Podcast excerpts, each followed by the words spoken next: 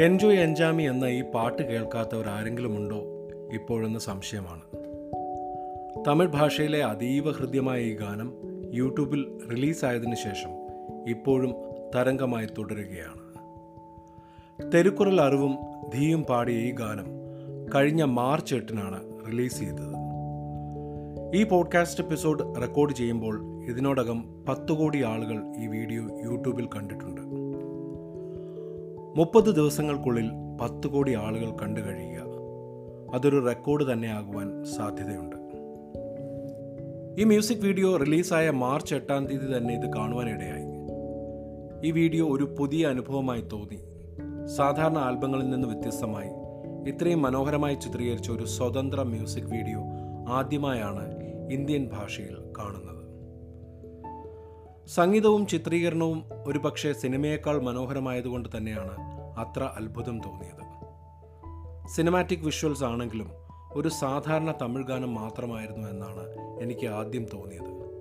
പിന്നീടാണ് അതിന്റെ വരികൾക്ക് പുറകിലെ കഥകളെക്കുറിച്ച് അറിഞ്ഞത്. മാജ എന്ന യൂട്യൂബ് ചാനലിൽ റിലീസ് ചെയ്ത എൻജോയ് എൻജാമി എന്ന ഗാനത്തെക്കുറിച്ചാണ് ഈ എപ്പിസോഡ്.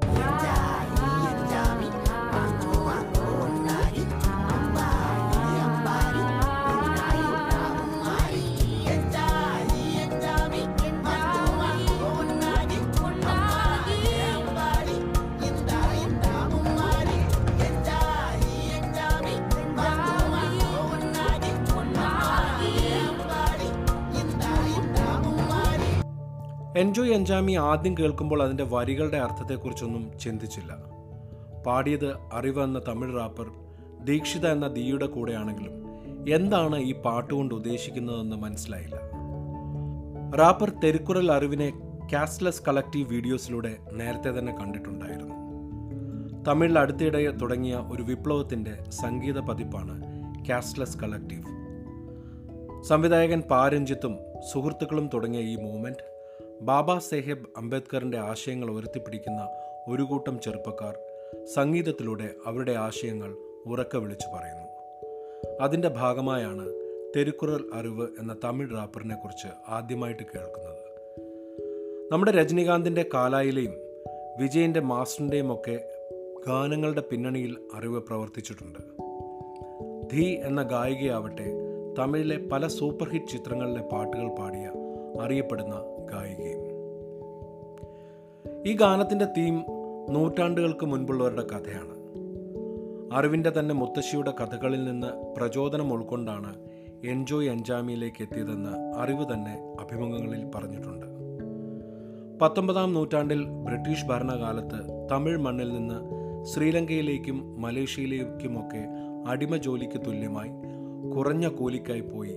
പിന്നീട് ജോലി നഷ്ടപ്പെട്ട് തിരിച്ചു വന്നവരുടെ കഥയാണ് പാട്ടിന്റെ പ്രമേയം. ഒരു കാലത്ത് കാട് വെട്ടിത്തെളിച്ച് തേയിലകൃഷി തുടങ്ങിയപ്പോൾ തോട്ടം തൊഴിലാളികളായി തീർന്ന തമിഴ് മക്കൾ പിന്നീട് ജോലി നഷ്ടപ്പെട്ട് തിരിച്ചു വന്നപ്പോൾ വീണ്ടും ഊട്ടിയിലെയും കൊടൈക്കനാലിലെയും തേയിലത്തോട്ടങ്ങളിൽ ജോലി ചെയ്യേണ്ടി വന്നു. അവിടെയും പിന്നീട് തൊഴിൽ രഹിതരായവരുടെ കഥയാണ് അറിവ് നമ്മളോട് പങ്കുവെക്കുന്നത്. അടിച്ചമർത്തപ്പെട്ടവന്റെയും ശബ്ദമില്ലാത്തവരുടെയും കഥകൾ ഒപ്പാരി എന്നറിയപ്പെടുന്ന മരണവീടുകളിൽ മാത്രം പാടുന്ന പാട്ടുകളുടെ രീതി തിരുക്കുറൽ അറിവ് പ്രചോദനമായി ഉൾക്കൊണ്ടിട്ടുണ്ട്. പ്രമേയം മാത്രമല്ല മനോഹരമായ ചിത്രീകരണവും ആലാപനവും ഇന്ത്യയിലെ തന്നെ ഏറ്റവും മികച്ച സ്വതന്ത്ര വീഡിയോ ആൽബമായി എൻജോയ് എൻജാമിയെ മാറ്റുന്നു. ഞാൻ മുമ്പ് പറഞ്ഞതുപോലെ മാജ എന്ന യൂട്യൂബ് പ്ലാറ്റ്ഫോമിലാണ് ഈ ഗാനം റിലീസ് ചെയ്യപ്പെട്ടത്. എ ആർ റഹ്മാനും കനേഡിയൻ ബിസിനസ്സുകാരായ നോയൽ കീർത്തിരാജ് സെൻ സാച്ചി പ്രസന്ന ബാലചന്ദ്രൻ എന്നിവരാണ് മാജ എന്ന ആശയത്തിന് പുറകിലുള്ളവർ. സിനിമയ്ക്ക് പുറത്ത് സ്വതന്ത്ര സംഗീതത്തെ പ്രോത്സാഹിപ്പിക്കുവാൻ വേണ്ടിയാണ് അവർ ഈ ആശയത്തിന് രൂപം കൊടുത്തത്. ചെന്നൈ കേന്ദ്രീകൃതമായി മികച്ച ആസ്വാദന നിലവാരമുള്ള സ്വതന്ത്ര സംഗീതത്തിന് രൂപം നൽകുകയും കലാകാരന്മാരെ സ്വതന്ത്ര സംഗീത ശാഖയിൽ വളർത്തുന്നതിനുള്ള ശ്രമവുമാണ് മാജ. നാല് സൗത്ത് ഇന്ത്യൻ ഭാഷയിലെയും സിനിമയുടെയും മ്യൂസിക് ഇൻഡസ്ട്രിയുടെയും ഈറ്റില്ലമാണല്ലോ പഴയ മദ്രാസ് അല്ലെങ്കിൽ ഇപ്പോഴത്തെ ചെന്നൈ. നമുക്ക് എല്ലാ കാലത്തും പരിചിതമായത് സിനിമാ സംഗീതമാണ്. അത്രയ്ക്കാണ് സിനിമയിൽ സംഗീതത്തിന്റെ സ്വാധീനം. പാട്ടുകളില്ലാത്ത സിനിമാ സംഗീതത്തെക്കുറിച്ച് നമുക്ക് ആലോചിക്കുവാനേ കഴിയില്ല. പാട്ടുകൾ മാത്രം അല്ലെങ്കിൽ പാട്ടുകളിൽ കൂടി മാത്രം സിനിമ വിജയിച്ച മുൻകാല കഥകൾ നമ്മൾ ഏറെ കേട്ടിട്ടുണ്ട്. സിനിമ കേന്ദ്രീകൃതമായാണ് സംഗീതത്തിന്റെ വളർച്ച എക്കാലത്തും. അവിടെയാണ് സ്വതന്ത്ര സംഗീതത്തിന്റെ വളർച്ചയുടെ ആവശ്യം. നമ്മൾ ലോക സിനിമയെക്കുറിച്ച് പറയുമ്പോൾ സിനിമാ സംഗീതം വളരെ മാറി നിൽക്കുന്നു. അപൂർവമായേ സിനിമയും സിനിമാ ഗാനങ്ങളും ഒരുമിച്ച് വരാറുള്ളൂ. സിനിമ റിലീസ് ചെയ്യുമ്പോൾ അതിന്റെ പ്രൊമോഷന്റെ ഭാഗമായി ഒരുപക്ഷെ ഗാനങ്ങൾ ഉണ്ടാക്കിയേക്കാം. മലയാളികളുടെ എക്കാലത്തെയും പ്രിയപ്പെട്ട ഇംഗ്ലീഷ് സിനിമയായ ടൈറ്റാനിക്കിലെ my heart will go on ഒരു ഉദാഹരണം. അല്ലെങ്കിൽ ജെയിംസ് ബോണ്ട് സിനിമയായ സ്കൈഫോളിലെ അഡയിൽ പാടിയ സ്കൈഫോൾ സോങ് മറ്റൊരു ഉദാഹരണം. സിനിമയും ഗാനങ്ങളും ലോക സിനിമയിൽ എപ്പോഴും വേറിട്ട് നിൽക്കുന്നു.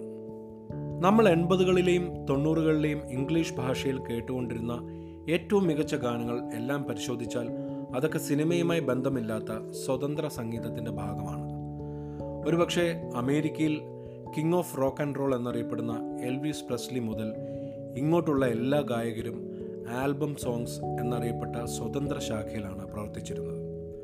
Bob Marley Michael Jackson Richard Marx Madonna Elton John Phil Collins Bryan Adams Whitney Houston Stevie Wonder Lionel Richie Eric Clapton അങ്ങനെ തുടങ്ങി ജസ്റ്റിൻ ബീബർ വരെ എത്രയെത്ര ഗായകർ. അതുപോലെ തന്നെയാണ് നമുക്ക് പ്രിയപ്പെട്ട Beatles Eagles Rolling Stone Pink Floyd Led Zeppelin Guns and Roses Nirvana Queen മുതൽ നമുക്ക് ഏറ്റവും പ്രിയപ്പെട്ട ബോണിയം വരെയുള്ള ബാൻഡുകൾ. അവയിൽ തന്നെ rock and roll pop music jazz country music reggae hip hop അങ്ങനെ എത്ര തരം സംഗീത ശാഖകൾ. ഞാൻ ആദ്യമായി കാണുന്ന വീഡിയോ ആൽബം എന്റെ ഓർമ്മയിലുള്ളത് ബോത്ത് സൈഡ്സ് ഓഫ് സ്റ്റോറി എന്ന ഫിൽ കോളിൻസിന്റെ ആൽബമാണ്.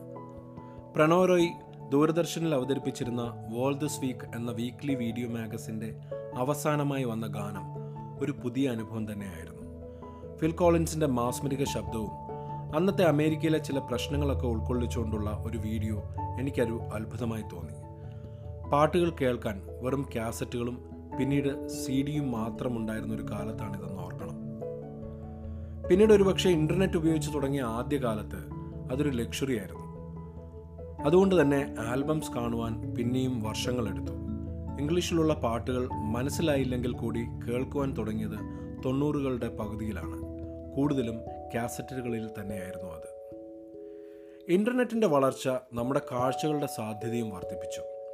മൈക്കിൾ ജാക്സണൊക്കെ എർത്ത് സോങ്ങും ഹീൽ ദി വേൾഡും ഒക്കെ പോലെയുള്ള ആൽബംസിൽ കൂടി മനുഷ്യരാശിയെ ബാധിക്കുന്ന നിരവധി പ്രശ്നങ്ങളെക്കുറിച്ചും യുദ്ധത്തിന്റെ കെടുതികളെക്കുറിച്ചുമൊക്കെ നമ്മളോട് പറയുമ്പോൾ എന്തുകൊണ്ടാണ് ഇങ്ങനത്തെ വിഷയങ്ങൾ നമ്മൾ ഇന്ത്യയിൽ ചിത്രീകരിക്കാത്തതെന്ന് പിൽക്കാലത്ത് തോന്നിയിട്ടുണ്ടായിരുന്നു? ഇന്ത്യയിൽ റിലീസായ പല ആൽബങ്ങളും സാമൂഹിക പ്രശ്നങ്ങളെ തൊടാതെ എന്റർടൈൻമെന്റ് മാത്രമായി ഒതുങ്ങി. അക്കാലത്ത് പോപ്പുലറായിരുന്ന പല ഗാനങ്ങളും പ്രത്യേകിച്ച് അലീഷ ചിനയുടെ മെയ്ഡ് ഇൻ ഇന്ത്യ അല്ലെങ്കിൽ കൊളോണിയൽ കസിന്റെ ആൽബങ്ങൾ ഇതിലൊന്നും അങ്ങനെ സാമൂഹിക പ്രശ്നങ്ങളെക്കുറിച്ചൊന്നും ചർച്ച ചെയ്തിരുന്നില്ല. ഒരു പക്ഷേ അത് മാറി പുതിയൊരു തുടക്കമാണ് ഇപ്പോൾ എൻജോയ് അഞ്ചാമിയിലൂടെ തുടങ്ങുന്നത്. നമ്മളും സാമൂഹിക പ്രശ്നങ്ങളെക്കുറിച്ചും മണ്ണിനെക്കുറിച്ചും മണ്ണ് നഷ്ടപ്പെട്ടവരെക്കുറിച്ചും ശബ്ദമില്ലാത്തവരെക്കുറിച്ചുമൊക്കെ നമ്മുടെ ഭാഷയിൽ സംസാരിക്കുവാൻ തുടങ്ങിയിരിക്കുന്നു. മാർച്ച് എട്ടാം തീയതി ഈ സംഗീത ആൽബം യൂട്യൂബിൽ റിലീസായപ്പോൾ തന്നെ ഞാൻ കാണാനിടയായി. ഇതൊരു ചരിത്രമാകുമെന്ന് മനസ്സിൽ പറഞ്ഞു. തുടക്കത്തിൽ വെറും പതിനായിരങ്ങൾ മാത്രം കണ്ടിരുന്ന ഈ വീഡിയോ ഒരു മാസമാകുന്നതിന് മുമ്പ് കോടിക്കണക്കിന് ആളുകൾ കണ്ടു കഴിഞ്ഞിരിക്കുന്നു. ഇതൊരു മാറ്റത്തിന്റെ തുടക്കമാണ്. ഇന്ത്യൻ ഭാഷകളിൽ സ്വതന്ത്ര സംഗീതത്തിന്റെ വേലിയേറ്റമായിരിക്കും ഇനി ഉണ്ടാകുവാൻ പോകുന്നത്. സിനിമ മാത്രമല്ല സംഗീതം എന്ന് വിശ്വസിക്കുന്ന ആയിരക്കണക്കിന് സ്വതന്ത്ര സംഗീത കലാകാരന്മാരുടെ ഉയർത്തെഴുന്നേൽപ്പാണ് ഇനി ഉണ്ടാകുവാൻ പോകുന്നത്. സംഗീതം വെറും ഷോ ബിസിനസ് മാത്രമല്ല ശബ്ദമില്ലാത്തവന്റെയും പീഡിതരുടെയും ശബ്ദമാകുവാൻ കൂടി പോകുന്ന ഒരു കാലമാണ് ഇനി വരാൻ പോകുന്നത്. അറിവിനും ദീക്കും എ ആർ റഹ്മാൻ തുടങ്ങിവെച്ച മാജ പ്രചോദനമായതുപോലെ സ്വതന്ത്ര സംഗീത ശാഖയിലെ ഒരായിരം കലാകാരന്മാർക്ക് എൻജോയ് എൻജാമി പ്രചോദനമായി തീരട്ടെ. നിങ്ങൾ ഇപ്പോഴും ഈ ഗാനം യൂട്യൂബിൽ കണ്ടിട്ടില്ലെങ്കിൽ തീർച്ചയായും കാണുക. ഇതൊരു മികച്ച ദൃശ്യ ശ്രവ്യ അനുഭവമായിരിക്കുമെന്നതിൽ യാതൊരു സംശയവുമില്ല. എൻജോയ് എൻജാമിയെക്കുറിച്ചുള്ള ഈ പോഡ്കാസ്റ്റ് ഇവിടെ പൂർണമാവുകയാണ്. എപ്പിസോഡിനെക്കുറിച്ചുള്ള നിങ്ങളുടെ അഭിപ്രായങ്ങൾ പോഡ്കാസ്റ്റ് ബൈ അരബിൻ ചന്ദ്രശേഖർ എന്ന ഇൻസ്റ്റാഗ്രാം അല്ലെങ്കിൽ ഫേസ്ബുക്ക് പേജിലൂടെ നിങ്ങൾക്ക് അറിയിക്കാവുന്നതാണ്. വീണ്ടും പുതിയൊരു വിഷയവുമായി എത്തുന്നതുവരെ